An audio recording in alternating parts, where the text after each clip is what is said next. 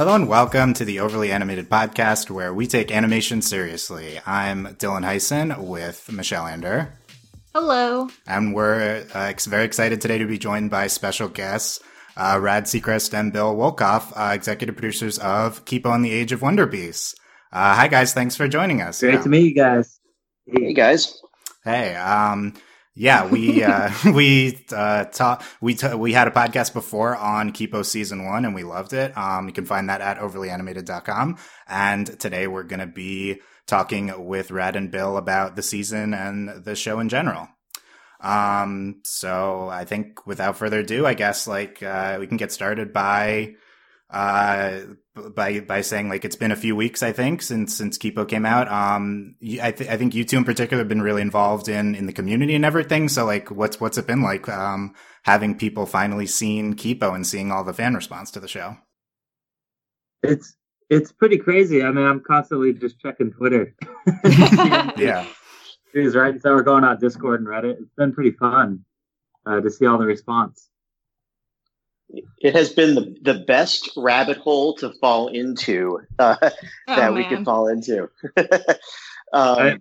it, it's uh, it's like so exciting to see that the show has ha- seems to have connected in ways that we had hoped it would connect, and and uh, there's always more people responding. So uh, um, I'm going to try to resist uh, checking Twitter while we do this interview. I'm, I'm loving all the fan art, and I also love going in and reading fan theories, like on Tumblr and Reddit. Yeah, that- yeah. You guys are uh, just being like, wait till you wait till you see what's coming on uh, on a lot of this. um, yeah, and then Wait, so, somebody, somebody this morning, I, I think it just needs to be pointed out, actually made a wolf pelt that I'm hard pressed to believe was not taken from an actual wolf and put on a child. It was, Yeah, it that thing it was a photo- amazing. yeah, it was a photograph on Reddit with an actual Death Stalker staff too. Uh, that I would believe is functional. Yeah, That's commitment. Wow. Yeah, yeah, and, and seeing like seeing the show grow in popularity. I also saw it on like my my popular feed on Netflix. Um, I know a lot of people have been seeing that. Um, really exciting. Um, yeah, that was exciting to see too. uh, Michelle.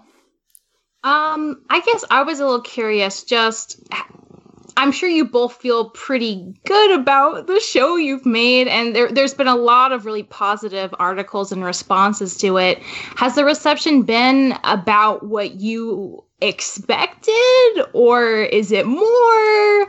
How how are you feeling about that in general? I, I think for me as a creator, I I was talking to this uh, about this with one of my friends. You kind of only see the flaws. Oh, So, like, As a creator, oh, I wish this could have been better. Oh, I wish we could have done that. Oh, I wish this was that, like that. So you're just in this place of. So when people respond positively to it, you're kind of like, oh, okay, cool. Yeah, that, that's awesome. Yeah. Um, uh, do you guys want to talk about um for for people who aren't aware what uh, each of you did uh, primarily on the show? Yeah, I'll, I'll talk a little bit about. I was um, I was doing Kipo as sort of like a web comic, Mhm. and it got picked up by DreamWorks, and they they had me sit down with Bill, and Bill had a lot of experience in TV, so he really fleshed it out into kind of a bigger idea. Uh, Bill, do you want to talk a little bit about that? Uh, yeah, we were um, basically set up on a work blind date, um, and I had been sent Rad's webcomic, um, and I so so loved his uh, drawing style um, Mm. and the uh, the initial world. I completely fell in love with it, um, and it's that thing, and it's like a date. So you go in the meeting, and you you know you talk about like, oh, this is how I do it as a TV show, and pretend like, yeah, it's you know no big deal, but like, please let me do it this way. Let's, let's do it this way. Um, and happily, you know that uh, wound up being a good good partnership. Rad uh, uh, responded to my thoughts about how to build it out, and we developed it for a year. Um, and uh, I'm a writer, uh, so my you know big uh, you know, job on the show was was writing the script and overseeing the script. Um, and and uh, but we, you know, on the in the early stages, we were uh, both uh, doing. I mean, Rad is a director. I cannot draw, um, but we were. It was this dream collaboration where I had written this the first script. Rad had um, then was boarding the first script while I was plotting out what the the you know season would be, and this was before we oh, had our full crew on, um, like on on a on a huge dry erase board, um, and that was all in the early early stages as we were, um, you know, creating the animatic for the first episode, and it was after that that we were able to bring on our full crew. Uh, um, but in those early days, it was just the two of us in in an office together. Uh, um, getting that started. was probably the most fun because yeah, we were sharing an office and like I'd get the script and sit down and I'm used to in feature we do a lot of comedy writing, so I was just like, oh, what if like when she gets out, she sees the sun and falls back? That'd be funny. Or like, oh. like when Wolf and them hook up, wouldn't it be funny if there was like a plant full of dead things and she's like lifting, you know, like adding a lot of little gags here and there, and and it was just fun to kind of brainstorm and bounce the real like collaborative effort at the beginning. Oh, that's so I, cool I, to hear. I, I liken the the storyboarding process to when you start filming a live action show, and sometimes the you know things just come alive in a way that you never expected when you start rolling a camera. So like when uh, so there's there's a lot of evolution that happens from script to storyboarding. Um, and for the two of us to be literally in the same space uh, um, where you know rad would pitch these amazing jokes or visual ideas and like yes and then sometimes you know uh, scenes evolve in ways that they just never would have if it was just you know when it's just you alone in a room writing a script it's it's yeah. truly the most glorious thing um, and we try to infuse that spirit we set up a process to infuse that spirit throughout the entire production um, of uh, of the show. Yeah, that, that's awesome. Um, I, I know a little bit ago you guys mentioned Kipo starting as uh, Rad's webcomic, and I think a lot of people are uh, curious about um, details from that. I know I saw uh, part or all of it on on Reddit. Uh, it was really cool to see that link there. But um, was uh, what what's like what kind of went to went uh, went behind DreamWorks seeing that and picking that up so quickly? Yeah, so I think I was 30 pages in, either 30 or 33. I can't really remember. But um, so I was, at the time, I was working on How to Train Your Dragon 2, and I kind of had drawn some drawings of it and I was working it out. And then I was on Boss Baby, and I, I was just like, you know what? I'm going to quit and do this web comic. And they were like, well, do you want to work two days a week? I was like, okay. so I would come in and work on Boss Baby, and the other three days I'd just wake up early in the morning and just be working on this comic all day. And um, I think Peter Gal saw it, who who runs DreamWorks now. He's like, we should find out who's doing this, and it they found me, and I was already at DreamWorks. Um, and I sat down and had coffee with him, and he was like, it was funny because he's like, you know, if you would have came up to me and said, hey, I have a post-apocalypse cartoon pitch, I would have told you, nah, I don't even want to hear that. But seeing the way you did it and made it fun, like, wow, that's pretty cool. Like, would you would you want to do this as a TV show? And I was like, uh, yeah, of course. um, and I kind of just switched gears. I I shut down the comic and just went full steam, hmm. Um, trying to work on how this was going to be a TV show. And the, the comic did skew a little darker. Like I had things in mind. Like in my mind, I was going to cut off Jamack's tongue like it was a little more Game of Thronesy. Um, the the villain in my mind, he, it's funny. Me and Bill, Bill came up with the style independently, but I actually showed him. I'm like, dude, I have these old drawings. My old villain was a human in Louis the Fourteenth outfits. I, but he was like a cannibal. uh, that's interesting. So the, like the the aesthetic of Scarlemagne was kind of there uh, conceptually. You were thinking but, when were the comic. Bill Bill literally came to me. He's like, "I have this idea," and he pitched me that. He didn't know I had drawn that. Awesome. I was like, that's so weird. I have this drawing of the Louis the Fourteenth like character. It was it, it was a sign of the the whatever warped part of Rad's brain was connecting with a warped part of my brain uh, the They're same merging. way. Or like Um, me and Bill went to Korea and we both looked at each other. We had the same suitcase, and it's like a really weird suitcase. Oh my god, that's right. We do have the same suitcase. And, and I, I think we both left with our suitcases. I honestly don't know. we Yeah. we might have been, we might have been wearing wearing each other's clothes for the last uh, you know uh, a year, but uh, um, but that is true. We actually do have the same houndstooth su- uh, uh, suitcase. That's great. Cool. Well, get I want to get into a little some of the aspects of of the show. Um, I think a big one that stands out to a lot of people, seen a lot of people talking about, is the use of music um, and the, like the style of it and how unique that is. Um, so I guess like what kind of inspired the style, like the feel of the the music for the show, and and all the ways that it was implemented. You know, it's it's interesting because sometimes the a lot of that is subconscious, and you're not necessarily like planning that. It's like you put in the things you like, you know. And um, I when I looked back at it, I suddenly realized because I grew up skateboarding and I watched so many skateboard videos, and and everything is timed to the beat to a lot of hip hop and indie rock, and I realized like, oh, I was kind of subconsciously making like a skate video. Mm.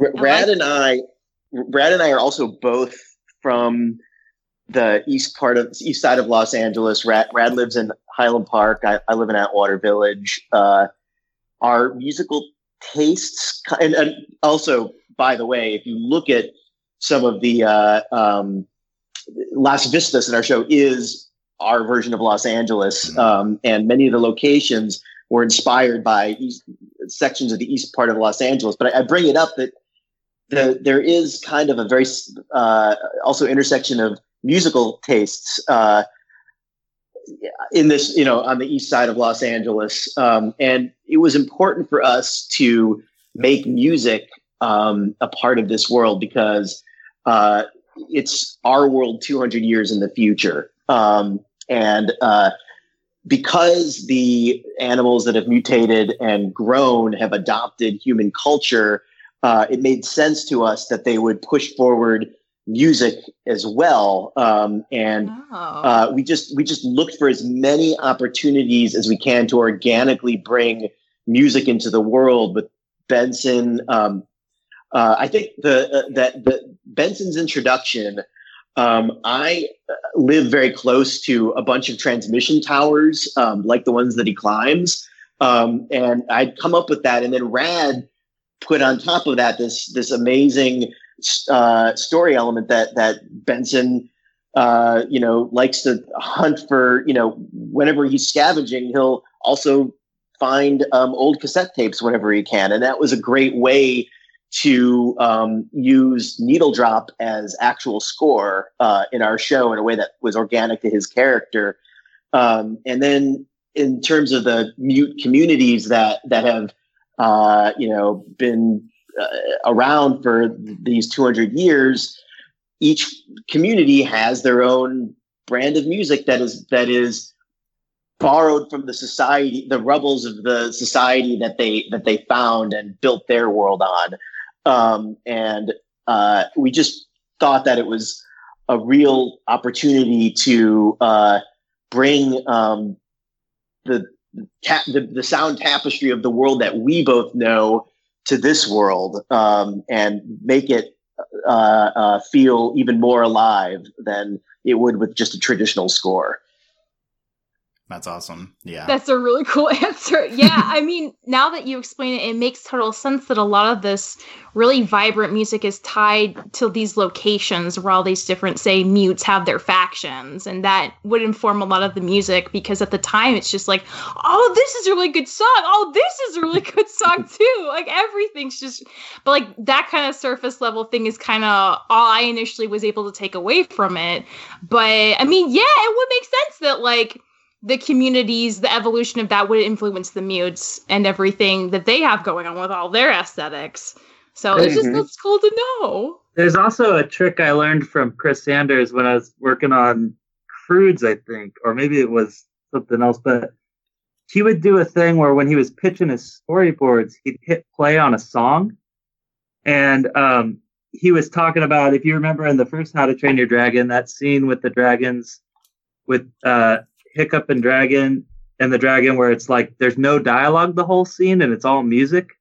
Mm-hmm. And he was talking about like he was bummed out on some movies he worked out when the score was just getting good. Someone would say a line, and then you'd have to dip the score out and bring it back in. Oh. So he he specifically thought I want to do a whole scene without any dialogue, and that's why that scene. So like for that Benson scene, I kind of took that with me, and a lot of times we would even hit play on music. So like we had a song we were boarding that to, um, and I just thought it was cool to like to take that kind of inspiration on it. Oh, And then it was So our- it- it was our music supervisor. Like a lot of the songs that we put in originally, just as inspiration to get us there, we just couldn't get. Um, and we, you know, Kier Lehman, who is uh, uh, such a genius with music, um, knows so much uh, uh, about upcoming bands and also music that is obtainable, you know, on a t- you know, for a TV show that uh, sometimes was absolutely the spirit of our original source, or other times was completely different, but uh, brought it alive in a way that we hadn't expected. Um, so we had a springboard that was just our wish list, um, and often, most of the time, that was i- impossible to get. And uh, cannot credit Kier and Daniel Rojas, our uh, composer, in you know, it's impossible to credit them enough uh, with uh, how they made that a reality and and evolved it in ways that was even better than what we had hoped for. Yeah, the the the songs that James and Kier and even Daniel made were just like, I mean, that was the most fun we had on the show. Like they would just send stuff, and it was like, how is this song not on the radio? This is amazing. Yeah, yeah, that's great. I'm I'm still definitely still listening to the playlist that's on. on Yes. Spotify. It's so good. Yeah. Um. Yeah, I I guess getting into the, the visuals a little bit. You you mentioned you guys mentioned you went to Korea and uh, it's like uh, Studio Mir animated uh, animated the show. What what what was kind of the experience working with them? Yeah, uh, I mean, what the one nice thing is because we had a studio like Stu- Studio Mir that we knew could kill it with the animation. uh, Sometimes in 2D animation, you have to overwork your storyboards so that if the studio can handle it, and and Mm. sometimes that means if there's something you want to fix story wise or you want to improve the storytelling, you just don't have time. Like because you're spending all your time cleaning up boards. But because they were such a amazing talent, we actually could send them boards that were very, very simple and focused and reworked and, and focus on the story, which I, I the, the show would not be what it is if we didn't have Mir because of that. They're just like incredible talent. And, and credit should also go to them for um, embracing Rad's very unique, angular, uh, uh, I would say almost punk rock uh, drawing style. Yeah. um, and which there isn't a show that you can point to that's exactly like that. And they had to develop uh, a visual language uh, to make it animatable. Um, and most other studios would say, well, let's just you know make this a little more like this show over here because we know how to do this and and we could do that great. Um, but this is new and you know we don't you know we, we couldn't do this for TV. Mir when we first met with them, that was like the first thing they said to us was how excited they were to do rad style. And um, that was, uh, uh, it, it, took work to get there. It took a lot of uh, talking and, and sending uh, designs back and forth that would come from um, Ang- um, Angela Sung, our, our uh, uh, art director. Um, and, but they, uh, um, that I think that work shows and, and, it's part of why uh, you know the show you know uh, looks so uh, and I can say this because I didn't draw any of it um, looks so looks so amazing um, and you know when I see it on the screen I, I get excited every time because it's the show that's in that original web comic. Uh, we we delivered that in an animated form, um, and credit to Studio Mir and um, uh, Angela Sung for uh, being able to pull off that Herculean feat uh, on a TV budget and TV schedule. Yeah, definitely, definitely looks so amazing. Um, you guys mentioned the visual style. Uh, I think I was struck we- reading the the the web comic how it was pretty, I think, pretty similar to to the the show. Um, so like, I, I guess like what inspired the style originally, and then how how was it like translating that uh, into into show form? Um, I mean, I'm a huge anime fan, so I'm I'm a huge fan of Tekkonkinkreet. I'm a huge fan of Fooly Cooly. Um, but also like, I mean, I grew up. I've been working at DreamWorks since 2006, so I'm surrounded by designers like Nico Marlet, who designed um, Kung Fu Panda and How to Train Your Dragon, and and those that artwork's always been up on the wall around me. Like I've always been looking at it. I've always been working on those movies. That that's a between looking at Nico's stuff and then my anime influences. I feel like the drawing style is just kind of halfway between those two things. Well, yeah, I mean, there's uh, how about like color palettes? I feel like in there's there's one part of the the comic goes from like blue to purple um, tones. I feel like a lot of that maybe made it in the show. Yeah, um, I mean, a lot of that is I, I'm also just really into streetwear fashion, sneaker culture. Uh, a, a lot of that is just influenced by those types of pops of color. Oh, that's really cool. Yeah, that is cool. I, I guess related to, to purple, um, Kipo ends up being Kipo ends up being purple, and he's purple. And like like it seems like by the end of the season, there's a plot reason that Kipo is is purple. But like, was um how how did that come about? Uh, it was that like a style decision, and then and then there's plot later. Was that like a plot decision, and then how did that kind of it, factor into the whole? In the comic, the in the comic, they were just humans surviving. There was no like element. Um, I guess we're doing spoilers, right? People have already. Yeah, so yeah, spoilers yes. for, for the whole season. spoilers. Uh, there was no like half mutant type concept, and and DreamWorks was kind of like, you know, an Avatar Airbender, Aang's like pretty special. Like, is there something like, or a lot of these shows, there's there's basically they're like for the comic, it's okay to be pretty simple, but we need something bigger. Like, we need something, mm. and so okay. I don't. Bill was when had I already come up with the Jaguar thing, or did we come up with that together? I can't remember. That was you. You had already talked about that with DreamWorks uh, before I came in, and my initial thought was, uh, I was I don't know if I can swear on this podcast. I was about to. Uh, F yeah. um, uh, uh, and because it was such a great, it, it, felt natural to the world, and it also felt like a uh, this wonderful wish fulfillment thing. And uh, stylistically, I thought, oh, that's kind of brilliant. Like it explains her skin color, um, yeah. and uh, it it just fits in. It was just one of those ideas that, like, however it came about, like once you and I were moving forward with the show as a series, it just it was that thing that you could just point to and you know that that's right. Um, and um, then, because you know, Wolf looks her, you know, she has a normal human skin tone. So does so does Benson, and so do all of the the humans in our our show except for Kipo, and that you know that uh, um, it, you know that synergy worked very well.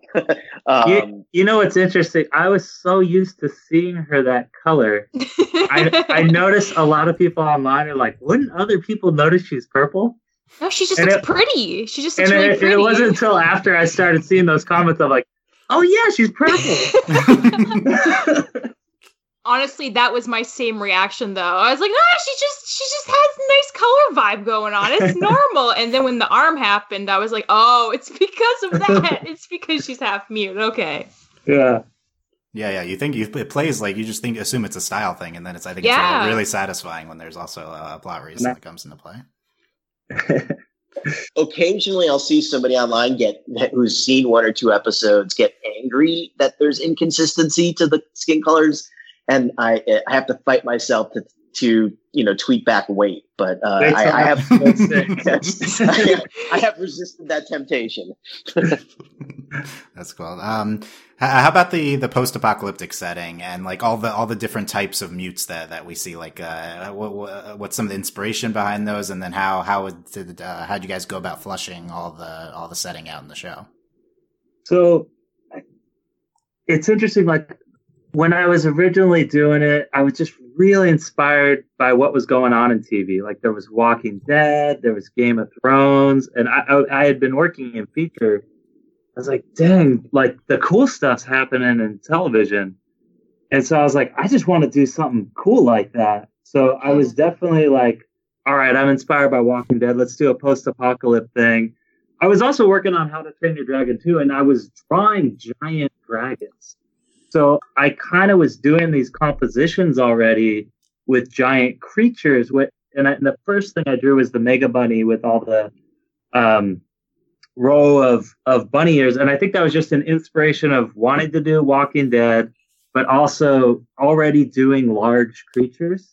Yeah. Um, and then initially I started with um, the gangs were human. They were still themed and and the first gang I did was again they were cannibals, which we didn't end up doing. but they were the Baroque kind of uh, Louis the Fourteenth style, and oh, and they lived in trailer parks for some reason, but they still dressed like that. Um, and then I started drawing um, more mutant animals, and I was like, oh, this is way cooler. Because um, you know everything's muted, mutated out of control anyway, so why not?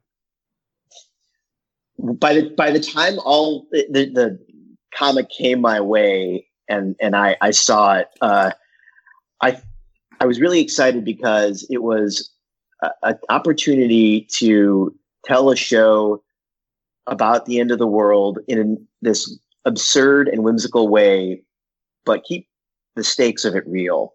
Um, and for me, uh, the power of telling a story about the end of the world is uh, important to pass on to kids so you're not sugarcoating what's happening around the, in the world around them. And i think we can all relate to feeling like this world is really ending um, and when you're really young that could be really scary.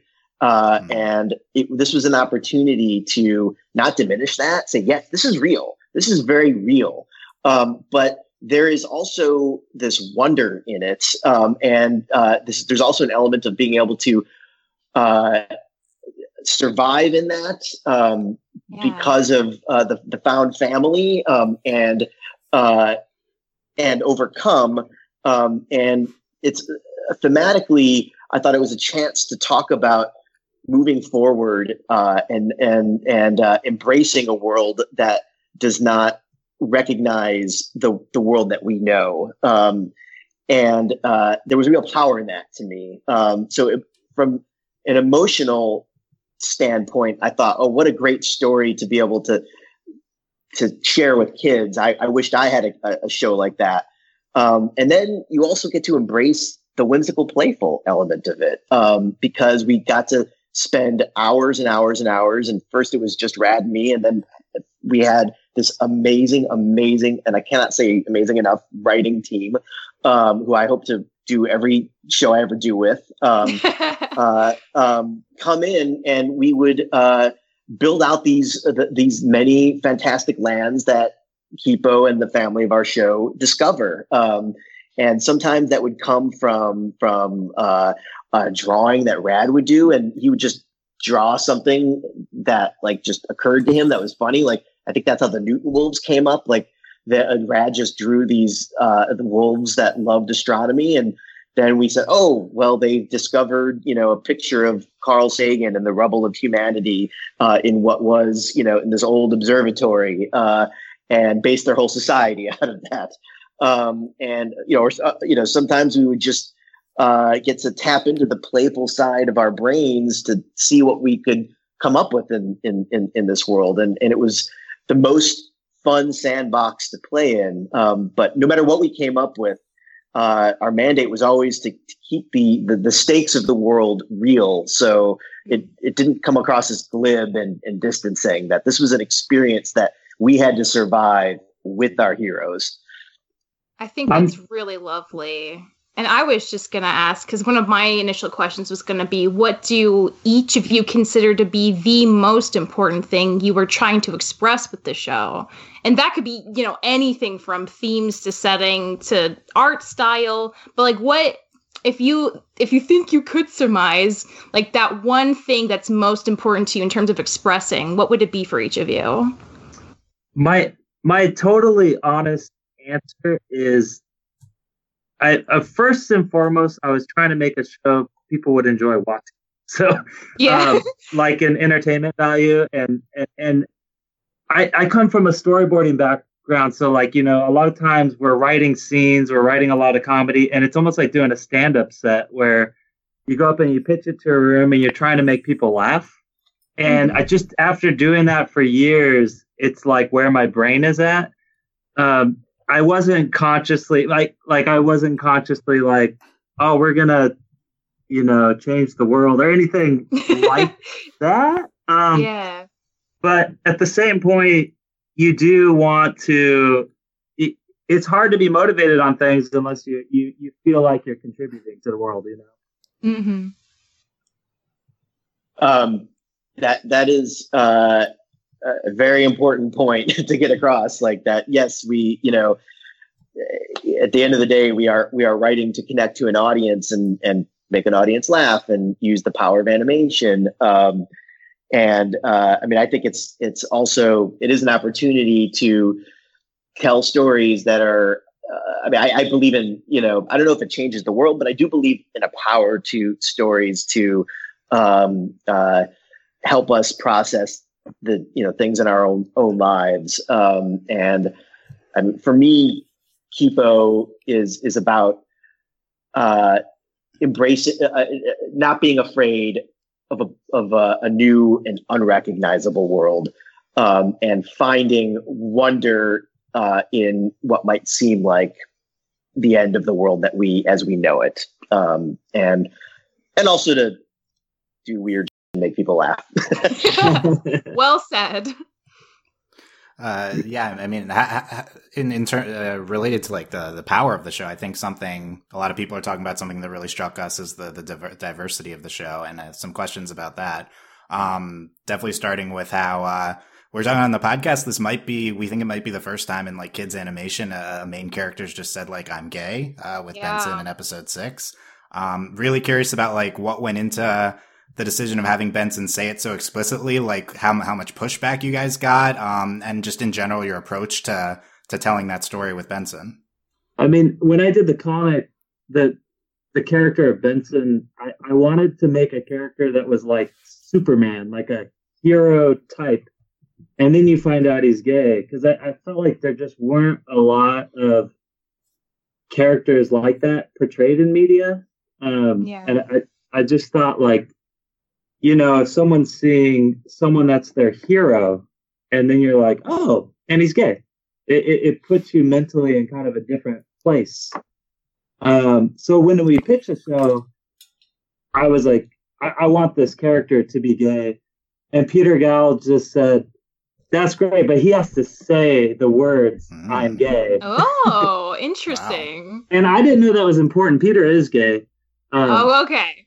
And uh, and and I was like, "That's great, yeah, let's." And then me and uh, and Bill wrote the episode and, and did a great job of um, you know executing that.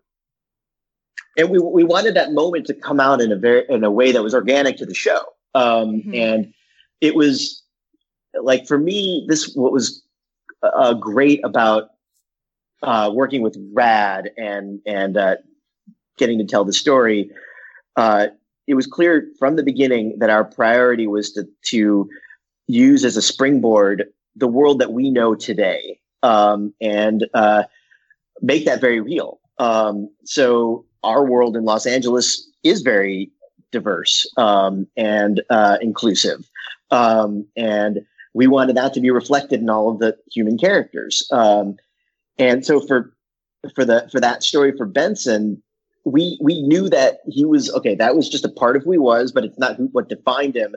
And it was just Right. finding the right way for it to come out. And this is a world where there's not a lot of humans on the surface, but they're kids coming of age. So when they're with each other, feelings are going to come out.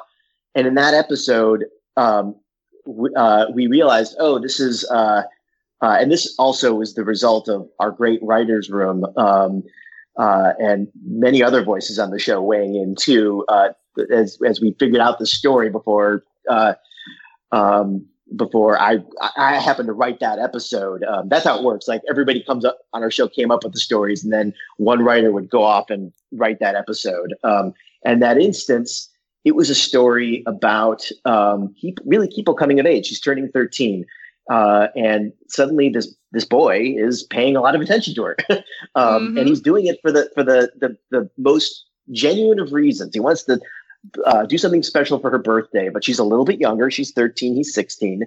And she, you know, misreads his, you know, his uh, um, gestures. And he's a little bit older and doesn't realize, oh, yeah, maybe what I'm doing is like uh, sending signals that I didn't intend it to because she might read into things more than because she's not, you know, quite where I am.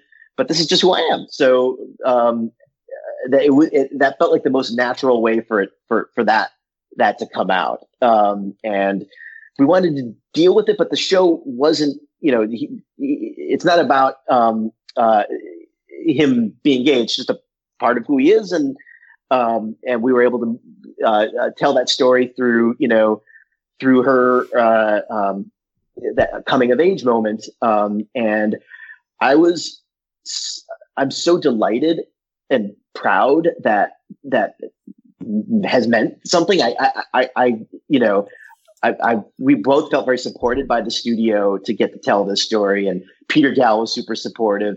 We did have to that episode. We had to like float it up the flagpole all the way to the president of DreamWorks, just because Mm. It Yeah. hadn't, you know, like that kind of story hadn't really been done. But I did not expect it to strike a chord and there to have been articles written about it. That was not why we did that story. We're, I mean, we're glad that it, it means something to people, and it's it's the kind of stories that we, you know, want to be out there that are reflective of the world that that that that we know. Um, but it wasn't. Uh, What's the word I'm searching for? Um, it, it- You weren't I'm doing sorry. it for like a pat on the back or anything. Yes, It came from a genuine place. Yeah. Thank and I'll just say that's something that I think sometimes I lose track of that just because like part of what we do, our job as a podcast is to watch all this media and consume it and and compare things just across the board to see like who's interested in making what kind of content, how are people having impressions about that.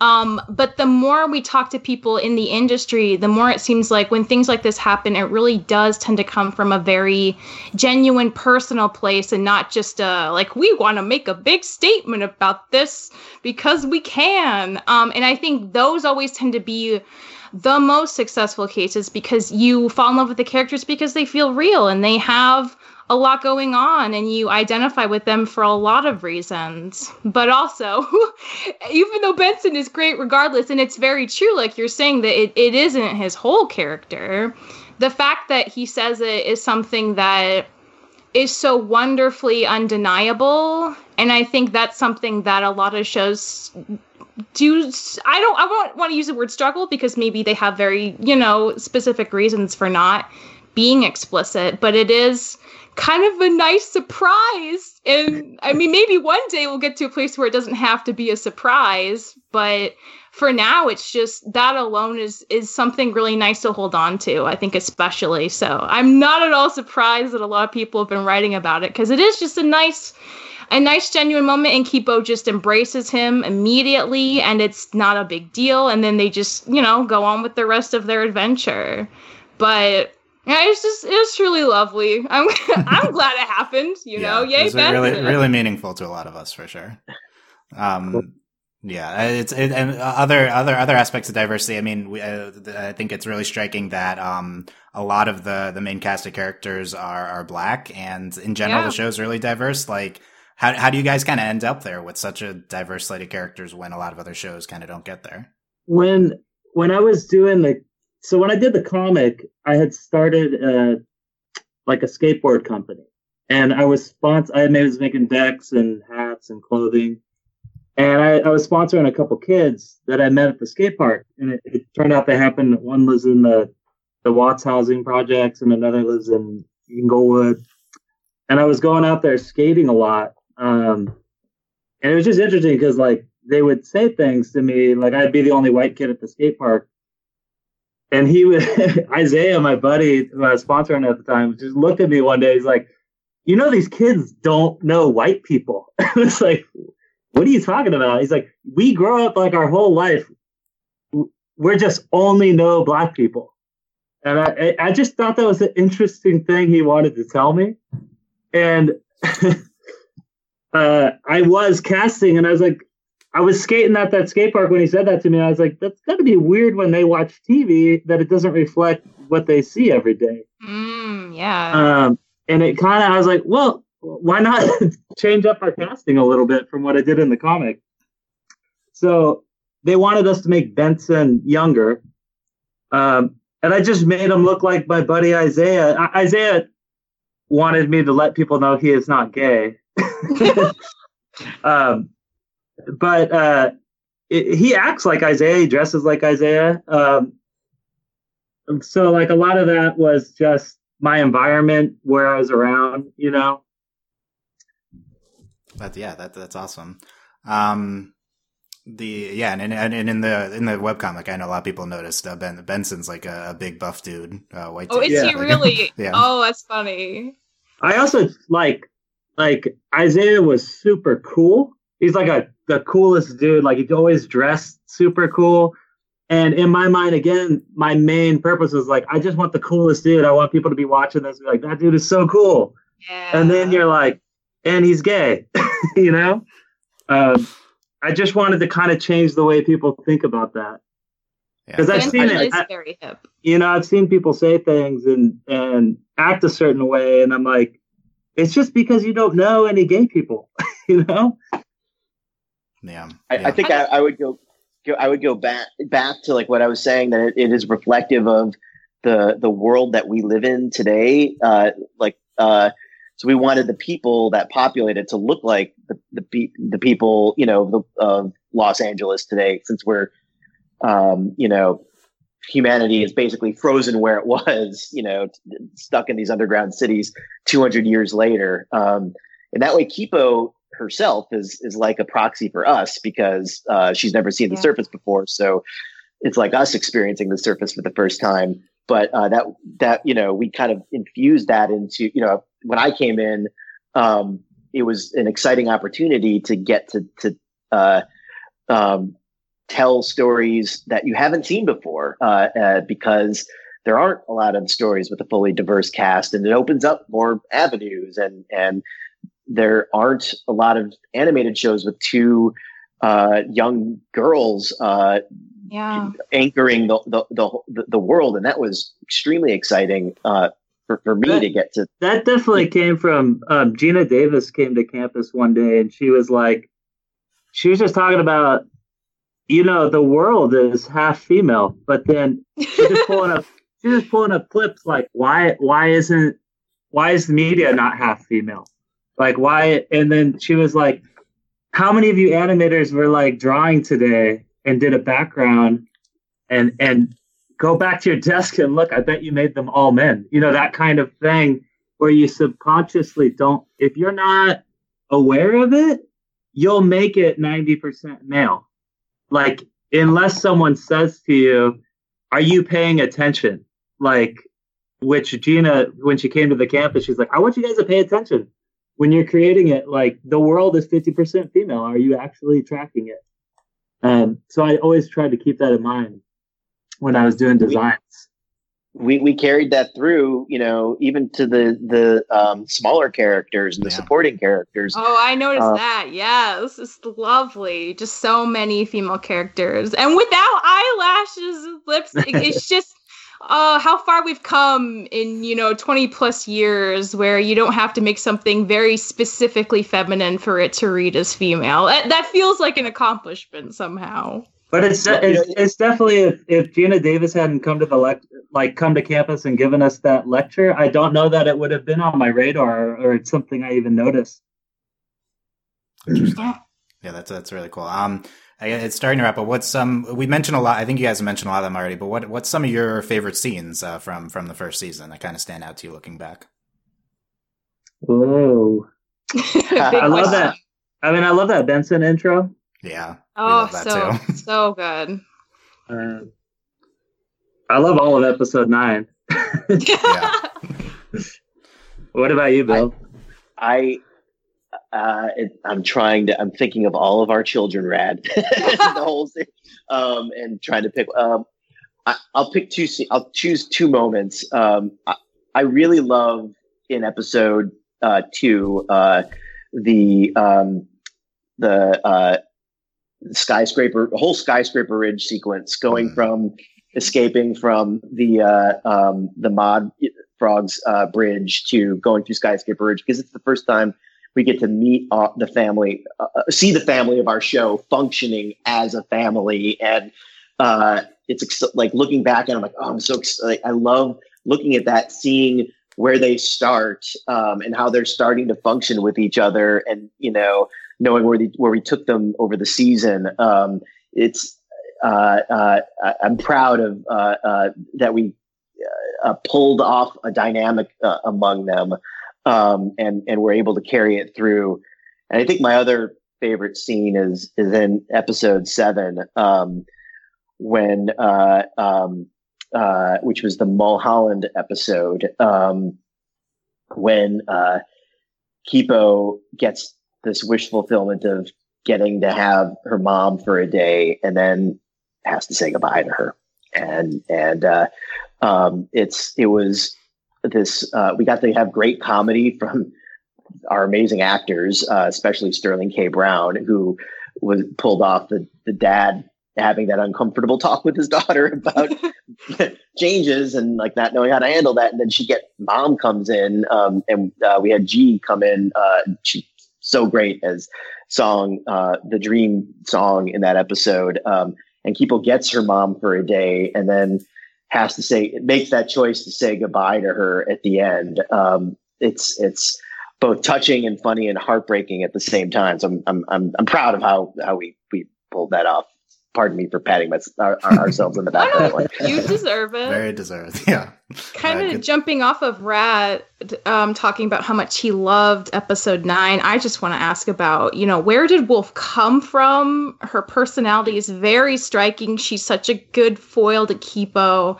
And just in some ways, it seems like her character arc has some of the most weight of any of the main cast in the first season.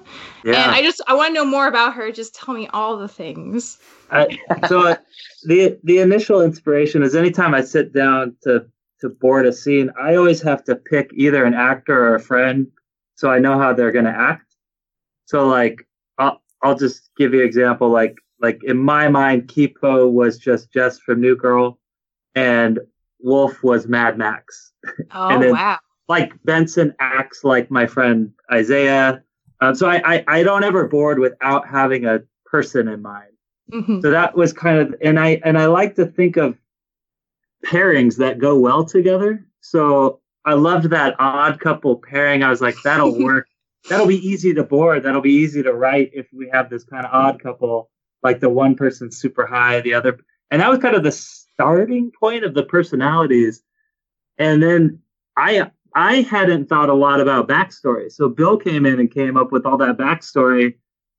And I was like, oh yeah, I didn't think about the fact that Wolf probably used to talk.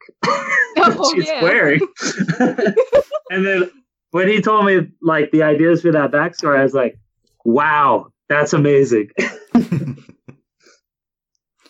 that was I think that's a, that's an example of the happy synergy between having collab, you know, having a successful collaboration. Uh, I mean, I, I Rad is has these uncanny instincts and had created this amazing character on on and actually in, in uh, I believe Wolf in the comic was, was designed as Mexican American, but then we had Sydney Mikayla come in and and uh, she gave us such a, a, great performance. I, I believe that she had been living on her own uh, since she was five years old. Uh, and uh, we then rad uh, we rad uh, redesigned you know, the look of Wolf and made her African American. Um, and um, uh, then you know, but we, ha- we we had been talking about that backstory for Wolf like since I I was brought on the project. I thought, oh, that's just a great opportunity to have. Uh,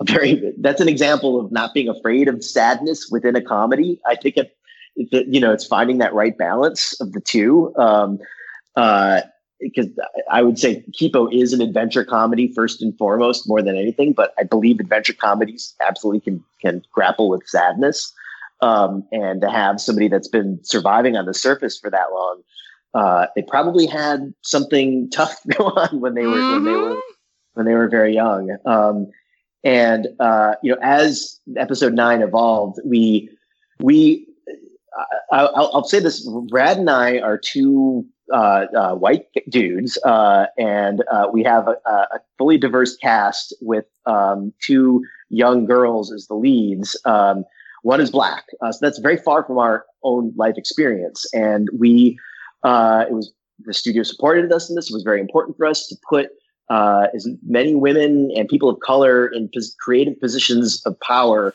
in our show. We had two two black directors a woman director. Uh, uh, two, our two head writers, Joanna Lewis and Kristine Songco, are women. Um, and that helped us round out these stories in ways that are beyond our life experience and bring an authenticity to it.